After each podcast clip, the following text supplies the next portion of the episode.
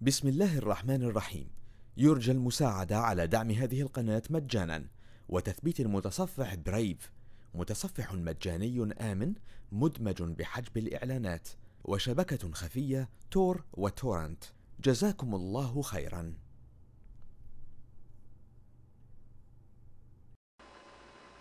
بسم الله الرحمن الرحيم. والصلاة والسلام على رسوله الأمين محمد صلى الله عليه وسلم. إخواني مهندسي الشبكات في العالم العربي السلام عليكم ورحمة الله وبركاته. أرحب فيكم أنا أخوكم حسن صالح مرشد من الشبكات الرقمية في الفيديو السادس والخاص بمنهج ال Security Plus. شاهد تعلم واستمتع. هذا الفيديو راح يكون بداية الفصل الثاني تعريف المخاطر المحتملة. حيث في هذا الفصل سوف نتعرف على المخاطر والهجمات الإلكترونية التي من الممكن أن نتعرض لها أثناء إدارة الشبكة أو حتى على مستوى الاستخدام للكمبيوتر الشخصي. إن تعرفنا على المخاطر التي تهدد أجهزة الشبكة يعتبر نصف الوقاية لأنه بمعرفتنا للمخاطر سوف نبحث عن الحلول ونقوم بتطبيقها لكي تتم الحماية من هذه المخاطر. كذلك في هذا الفصل لما نتكلم عن المخاطر سوف نلقي الضوء على آه، على الحلول لتجنب هذه المخاطر والتخفيف منها.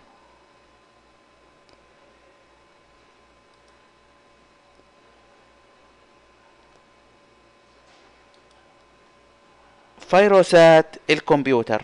فيروسز لا يوجد أحد تعامل مع أجهزة الكمبيوتر إلا وقد واجه مشكلة الفيروسات وعانى منها. والفيروس هو عبارة عن برنامج يتم كتابته بلغة برمجية. الهدف منه إلحاق الضرر بالجهاز أو الشبكة. سمي بالفيروس لأنه مثل الفيروس البشري. فمثلا فيروس الزكام عندما يصيب شخص فإنه يكون معدي حيث عندما يصيب شخص فإنه سوف يعدي الأشخاص الذين يتعامل معهم إذا لم يكونوا حذرين وفيروس الزكام آه، كذلك عندما يصيب شخص ما فإنه يجعله مريض ويشعر بالوهن والصداع ويجعله غير قادر على العمل وأداء مهامته ووظيفته مثلا ومهماته اليومية بشكل عام. كذلك الزكام بيصيب الشخص بالعطاس والسيلان الأنفي والسعال وعدم الشهية للأكل مما يجعل الشخص ضعيف وقد يصبح طريح الفراش. نفس فكرة فيروس الزكام هي فكرة فيروس الحاسوب. عندما يصيب جهاز متصل بشبكة فإنه يقوم بعدوى جميع الأجهزة الموجودة في داخل الشبكة والفيروس عندما يصيب جهاز أو شبكة فإنه يؤدي إلى إلحاق ضرر بالجهاز حسب ما هو مبرمج عليه هذا الفيروس. فقد يؤدي إلى إبطاء عمل الجهاز أو القضاء على مساحة التخزين أو إتلاف نظام التشغيل أو جعله يقوم بعمل إعادة تشغيل أو إغلاق للجهاز بشكل متكرر. من أشهر اللغات البرمجية والتي يتم من خلالها عمل وتصميم الفيروسات هي لغة التجميع لغة C C plus plus وعندنا أيضا مثلا لغة آه، يعني في أيضا لغات أخرى بس هذه هي أشهر اللغات. يوجد لدينا عدد من أنواع الفيروسات وأشهرها. عندنا آه، النوع الأول اللي هو فيروس قطاع التشغيل. فيروس قطاع التشغيل هذا الفيروس يهاجم نظام التشغيل مما يؤدي إلى تدمير نظام التشغيل الخاص بالجهاز. النوع الثاني اللي هو الفيروس الميكرو. فيروس ال macro وهي تهاجم تحديدا ملفات ال Office وتقوم بإتلافها. ملفات ال Office معروفة مثل ملفات مثلا ال Excel ال Word آه إلى آخره من الملفات الخاصة بال Office الخاص بشركة مايكروسوفت. عندنا هنا النوع الثالث اللي هو فيروس الملفات. وهي يصيب وهو يصيب الملفات في داخل الجهاز. وعند أي وعند وعندما نقوم بفتح أي ملف فإن ذلك يزيد من انتشار هذا الفيروس. النوع الرابع فيروس متعدد الأجزاء.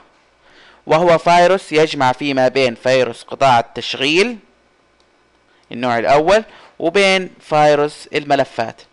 يعني يلحق الضرر بنظام التشغيل وأيضا يلحق الضرر بالملفات الموجودة في داخل نظام التشغيل. أمثلة على الفيروسات. عندنا آه مثلا آه فيروس برين. وهذا يعتبر أول فيروس تم تصميمه آه تم تصميمه عام 1986 وتم تصميمه من قبل أخوين من باكستان وهما أمجد وباسط. آه طبعا اسم العائلة ألفي حيث أنهما آه قام طبعا هما عملهما مصمما برامج. وهذه البرامج اللي كانوا بيصمموها كانت تتعرض بشكل مستمر للسرقة. فطبعا وانتهاك الحقوق الفكرية. فقاما بتصميم برنامج مضاد للنسخ, للنسخ المسروقة من البرامج الخاصة فيهم. ولكن هذا البرنامج اللي هو المضاد للنسخ المسروقة احتوى على عيب في التصميم حيث يقوم بنسخ نفسه وإلحاق الضرر بتسلسل الإقلاع ال boot sector.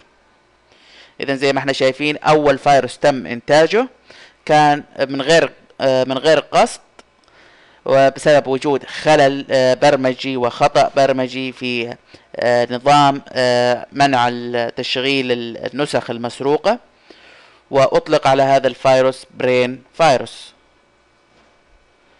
النوع مثال آخر على الفيروسات اللي عندنا فيروس تشارنوبل تشيرنوبل وهو يشير إلى الانفجار الذي حصل في مفاعل في مفاعل تشيرنوبل النووي بأوكرانيا عام 1986 يقوم فيروس تشيرنوبل واللي تم تصميمه عام 1998 باستهداف ال Windows وحيث يقوم بعملية مسح لسجل الإقلاع ال boot sector الخاص بالقرص الصلب وبالتالي يصبح الجهاز غير قادر على الإقلاع. كذلك يقوم بمحاولة مسح ذاكرة ال BIOS. عندنا هنا آه، فيروس مايكل أنجلو. مايكل أنجلو وهو يشير إلى الفنان مايكل أنجلو وهو رسام ونحات ومهندس معماري وشاعر إيطالي. ظهر الفيروس عام 1991 ويستهدف نظام التشغيل آه، ال DOS وهو طبعا من النوع ال boot sector virus حيث يقوم بمنع الجهاز من الإقلاع. ويعمل تحديدا في يوم 6 مارس. وهو ذكرى ميلاد الفنان مايكل أنجلو. وكان الحل وقتها أنه يتم ضبط الكمبيوتر على وقت يتجاوز ال 6 مارس يعني مثلا 7 مارس. وبذلك يظل الفيروس في داخل الجهاز ساكنا لا يعمل لأنه كشرط هو صحيح موجود داخل الجهاز لكن كشرط أساسي أنه يعمل في داخل الجهاز يجب أن يكون التاريخ الخاص بالجهاز هو 6 مارس. فتم الاحتيال عليه. آه طبعا حتى يتم آه طبعا وقتها لما ظهر ما كان لسه تم إيجاد حله ف يعني حل برمجي أو انتي فايروس يستطيع التصدي له. فكان الحل وقتها إنه لا آه يوم خمسة مثلا تبرمجوا مثلا قبل ما يجي على يوم ستة تبرمج الأجهزة على يوم 7 مارس. وبكذا نضمن أن الفيروس مايكل أنجلو مش راح يشتغل لأن تاريخ الجهاز مش 6 وإنما 7 يعني الفيروس يعمل تحت شرط معين. عندنا فيروس Melissa وتم ويعتبر من فيروسات ال macro والتي تستهدف ملفات ال Office وتم تصميمه عام 1999 ويعتبر أول فيروس ينتشر من خلال البريد الإلكتروني حيث أنه بمجرد أن تفتحه فإنه يقوم بإلحاق الضرر بملفات ال Office بعد ذلك يقوم بالتوجه إلى عناوين البريد المسجلة في داخل البريد الإلكتروني الخاص بالضحية ويقوم بإرسال نفسه إلى جميع العناوين على أساس أن من قام بإرساله هو صاحب البريد الإلكتروني.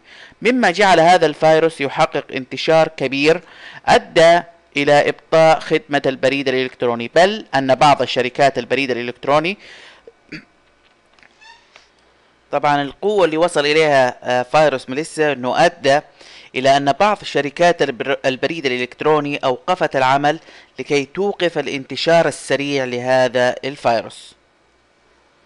عندنا فيروس الشبح واللي تم تصميمه عام 2001 وهو فيروس معقد بحيث يقوم بإخفاء نفسه من مكافحة الفيروسات وكذلك قد يقلل من حجم الملفات أو يخفي ملفات آه، وهذه الملفات اللي هي بيختبئ فيها بيخفيها.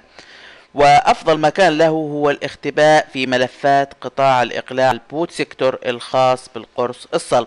لذلك سمي بالشبح لأنه بيحاول يختفي عن أعين آه، برنامج مكافحة الفيروسات الموجود على الجهاز.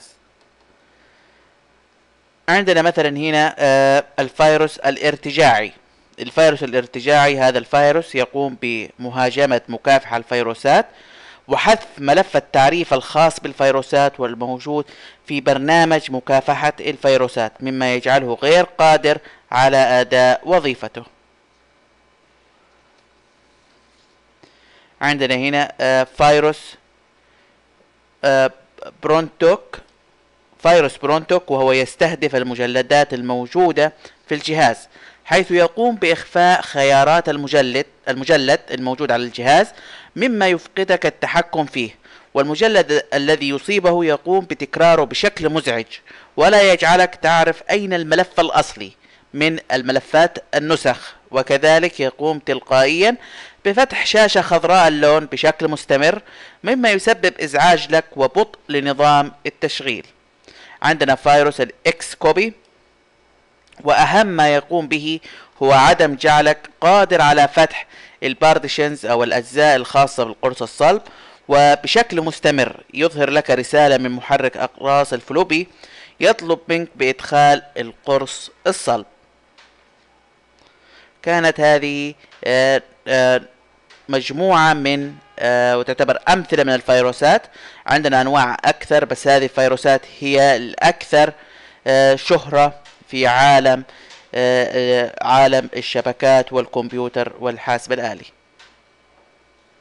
ننتقل إلى دودة الحاسوب أو دودة الكمبيوتر الورمز. ودودة الحاسوب وهي تشبه الفيروسات من ناحية أنها برامج ضارة هدفها إلحاق الضرر إلا أنها أخطر من الفيروسات من ناحية أنها عندما تؤدي عملها فهي لا تحتاج إلى تدخل بشري فبمجرد دخولها على جهاز فهي تنتشر بشكل سريع داخل الجهاز وداخل الشبكة وبالتالي تكمن خطورة الديدان باستقلاليتها وعدم اعتمادها على برامج أخرى مما يعطيها حرية كاملة في الانتشار السريع مما يجعل من الصعب إيقاف دودة الحاسوب مقارنة بالفيروس. تختلف الديدان في عملها من نوع لآخر فبعضها يقوم بالتناسخ داخل الجهاز إلى أعداد هائلة بينما بعضها يستغل البريد الإلكتروني في التنقل بحيث يقوم بالتوجه إلى العناوين البريدية الموجودة في الإيميل ويرسل نفسه إليها. أول دودة آه، أول دودة تم تصميمها تم تصميمها عام 1987 وهي دودة شجرة عيد الميلاد.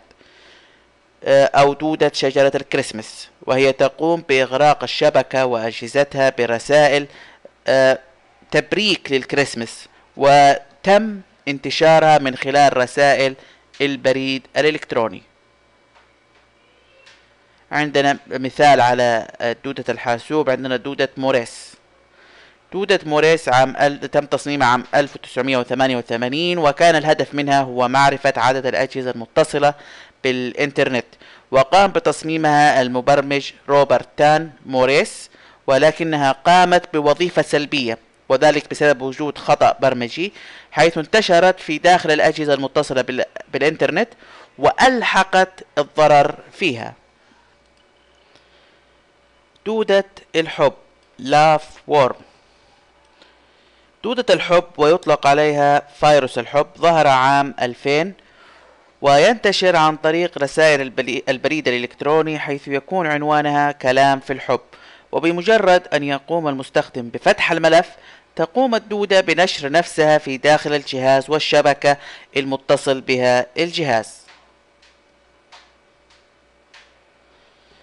لدينا دودة سانتي والتي ظهرت عام 2005 واستهدفت المنتديات حيث أنه أو حيث آه، أن هذه الدودة استغلت ثغرة أمنية موجودة في المنتديات آه، مما جعلها تقوم بتدمير المنتدى. وقد استطاع أو استطاعت هذه الدودة في يوم واحد تدمير أكثر من أربعين ألف منتدى. عندنا دودة Conficker واللي ظهرت عام 2008 وتستهدف تدمير نظام التشغيل ال Windows الموجود على الأجهزة. دودة Stuxnet. واللي ظهرت عام 2010 وجمعت فيما بين إلحاق الضرر بالأجهزة وكذلك التجسس على الملفات الموجودة في داخل الأجهزة. حصان طرواطة تروجان تروجن وهو برنامج من البرامج الخبيثة وتختلف في طريقة عملها عن الفيروسات والدودة. وسميت بحصان, طرواطة لأنها تشبه فكرة حصان طرواطة حيث أنها حصلت حرب فيما بين اليونان والطرواطة وقد حاصر اليونانيين طرواطة عشر سنين دون أن يتمكنوا من النجاح في دخولها والاستيلاء عليها بسبب أسوارها القوية. بعد العشر سنين بدأ الجيش اليوناني في التذمر. لذلك قام القادة باللجوء إلى الخديعة حيث قاموا ببناء حصان خشبي كبير يتسع بداخله لمئة مقاتل وتظاهروا بالانسحاب. وذلك من ناحية أنهم ركبوا سفنهم وابتعدوا عن طرواطة تاركين الحصان الخشبي وراءهم. هنا خرج شعب طرواطة من مدينتهم فرحين بنصرهم. وفتحوا أبواب الأسوار ووجدوا الحصان الخشبي واعتبروه رمز للنصر فقاموا بسحبه إلى داخل المدينة في ساحة المدينة لكي يكون, لكي يكون تمثال للانتصار. وفي الليل خرج المقاتلين من الحصان وقاموا بقتل الحراس على أبواب السور وفتحوا الأبواب ودخل الجنود اليونانيين الذين عادوا بسفنهم إلى طرواطة في الليل. لكي لا يشعر بهم أحد ودخلوا طرواطة وقاموا بقتل رجالها ونهبوا أموالها وحرقوها ودمروها. حصان طروادة في عالم الكمبيوتر يقوم بنفس الغرض حيث أنه برنامج خبيث يختبئ في داخل برنامج مفيد. فمثلا يقوم المهاجم بأخذ برنامج مفيد مثل برنامج ال Word لعمل الخاص بعمل النصوص ويزرع بداخله برنامج ضار ويقوم برفع برنامج ال Word إلى الإنترنت. تقوم أنت بتنزيل برنامج الوورد على جهازك وبدون أن تشعر أنت أيضا تقوم بتنزيل برنامج تروجن أو حصان طرواطة وبعد أن يتم تنزيله إلى الجهاز سوف يقوم بأداء الوظيفة المبرمج عليها. مثلا يتجسس على ما تقوم به ومن ثم يرسل تقرير بذلك إلى جهاز الشخص الذي قام بإنشاء التروجن. وممكن يحصل على نسخة من ملفاتك ويقوم بإرسالها إليه. ويمكن أن يكون ال Trojan مصمم لكي يجعل جهاز من قام بتصميمه يتحكم بجهازك فيصبح جهازك زومبي وجهازه هو الماستر أو جهازك slave وهو الماستر. وذلك لتنفيذ هجوم مثل ال denial of service و أو حجب الخدمة وكل هذا يحصل دون أن تشعر أنت المستخدم بشيء.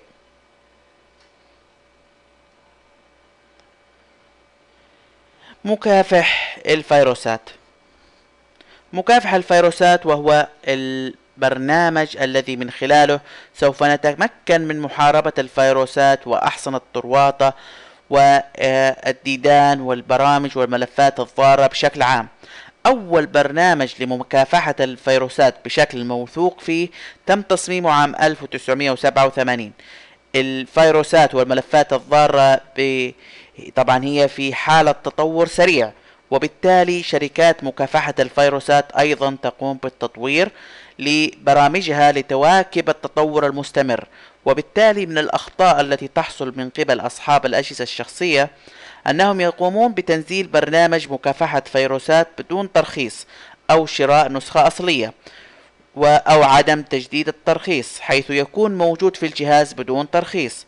مما يجعل البرنامج بدون تحديثات وبالتالي وجوده في الجهاز مثل عدمه حيث أن تحديثات مكافحة الفيروسات هي المفتاح والسلاح لمكافحة الفيروسات والملف والملفات الضارة الجديدة. مع العلم أن مكافحة الفيروسات بالنسخة الأصلية والمحدثة تقوم بالتقليل من مخاطر الملفات الضارة ولكنها لا تقوم بالمنع الكامل حيث أن هناك فيروسات وملفات ضارة والتي يطلق عليها الزيرو دي وهي أن تكون جديدة ولم تتعرف عليها شركات مكافحة الفيروسات. فينتشر هذا الفيروس محقق الكثير من الأضرار. عندها تلتفت إليه شركات مكافحة الفيروسات وتحلله وتنتج تحديث يتصدى له. بسبب تنوع الملفات الضارة فأصبح لدينا أنواع من آه، البرامج الضارة. ف آه، عفوا أنواع من مكافحة الفيروسات. فهناك مكافح فيروسات مثلا متخصص في الفيروسات وآخر متخصص في مكافحة برامج التجسس. وعندنا برامج تكون متخصصة في آه، طبعا برامج التجسس وأحصنة الطرواطة وفي عندنا برامج لمكافحة تزوير البيانات. وهناك برامج لمكافحة الإعلانات. وهناك برامج لمكافحة مثلا اللي ممكن يكون يعني مكافح فيروسات عام بيكافح جميع الأنواع. قد يعني إذا عندنا متخصص وعندنا عام. كذلك يوجد لدينا أنواع من ناحية الجهة المستخدمة فلدينا نوع خاص للأفراد ونوع خاص للشركات الصغيرة ونوع خاص للشركات المتوسطة ونوع للشركات الكبيرة والعملاقة. عند وجود مكافح فيروسات آه، نسخة أصلية ومحدثة باستمرار فيجب أيضا أن آه، يتبعها الاستخدام الآمن وذلك من ناحية الأفراد حيث يجب أن يكون الفرد أو المستخدم على وعي أمني بحيث يجب عليه عدم الدخول إلى المواقع المشبوهة وعدم تنزيل ملفات إلا من مصادر ومواقع موثوق فيها وكذلك عمل فحص للملفات وللأقراص المحمولة وذاكرة الفلاش قبل فتحها للتأكد من عدم إصابتها بالملفات الضارة. أما من ناحية الشبكات فيجب وضع سياسات تمنع تنزيل الملفات التي ليس لها علاقة بالعمل وكذلك منع زيارة المواقع التي لا علاقة لها بالعمل. إذا لكي نقلل من احتمالية الإصابة بالملفات الضارة فلا بد من اجتماع كل من برامج مكافحة الفيروسات النسخة الأصلية المرخصة والمحدثة بشكل مستمر بالإضافة إلى سياسة الاستخدام الجيد.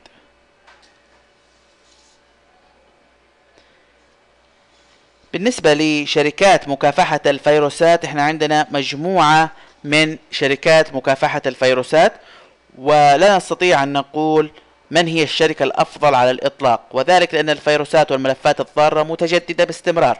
كذلك المراقب لبرامج مكافحة الفيروسات مثلا في آخر عشر سنوات اللي فاتت سوف يجد أن الإحصائيات في كل مرة تنتقل يعني بكل فترة زمنية أو في كل سنة مثلا تنتقل من شركة لأخرى.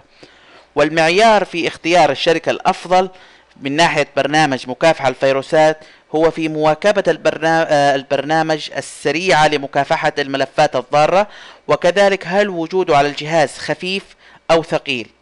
كذلك في أنواع من مكافحة الفيروسات تمتلك مثلا مجموعة من المزايا مثل آه، جدار ناري آه، برمجي أو آه، مراقب لحركة البيانات مثل وكشف التسلل أو البرامج الخبيثة مثل ال IDS ال IPS بشكل برمجي ضمن مكافح الفيروسات. أشهر شركات مكافحة الفيروسات هي عندنا آه، Kaspersky عندنا McAfee عندنا ال Norton عندنا شركة AVG عندنا ال إي ال ESET عندنا ال NOD 32 وعندنا Avira لكن مين هي الأفضل؟ كل سنة في شركة بتحتل المرتبة الأفضل والسنة اللي بعدها مثلا تتغير وتصبح شركة أخرى وهكذا.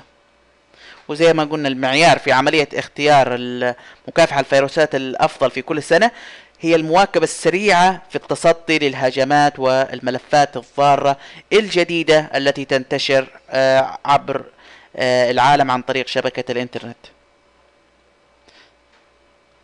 ال cookies. ال cookies وهي عبارة عن برمجيات صغيرة عند زيارتك بعض مواقع الإنترنت تقوم بتنزيلها على جهازك دون أن تشعر بها. ووظيفتها هي جمع معلومات عن الجهاز والنشاط الذي يقوم به المستخدم. ومن أمثلة هذه المعلومات هي نوع الجهاز والمعالج العنوان المنطقي والفيزيائي للجهاز مواقع الإنترنت التي تقوم بزيارتها. وبالتالي يتم من خلال الكوكيز تحديد الاهتمامات التي يهتم بها المستخدم. وتقوم غالبا المواقع المحترمة بالاكتفاء بذلك. وعدم استغلال المعلومات الخاصة بشكل أخطر مثل أرقام البطائق الائتمانية وأرقامها السرية. يتم استخدام الكوكيز آه، في الأساس كغرض دعاية وإعلان حيث يتم مراقبة المواقع التي يهتم بها المتصل بالإنترنت ويظهر له الإعلانات والعروض المنتمية للمواقع المهتم بها المستخدم. وأشهر شركة إعلانات تستخدم الكوكيز في عالم الإنترنت هي شركة ال DoubleClick.